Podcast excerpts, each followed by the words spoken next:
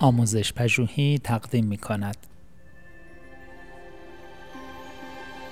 صد نکته در کلاس داریم.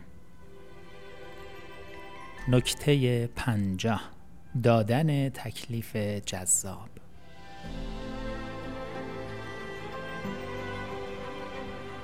هنگام دادن تکلیف خلاق باشید از دانش آموزانتان بخواهید کاری مرتبط با علائق خود انجام دهند و در جلسه بعد نظر خود در مورد تکلیف را به صورت شفاهی و کوتاه بیان کنند.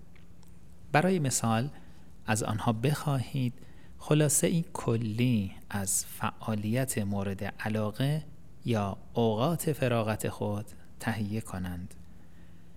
این نوع تکلیف می تواند جایگزین تکالیف رسمی تر نوشتاری گردد.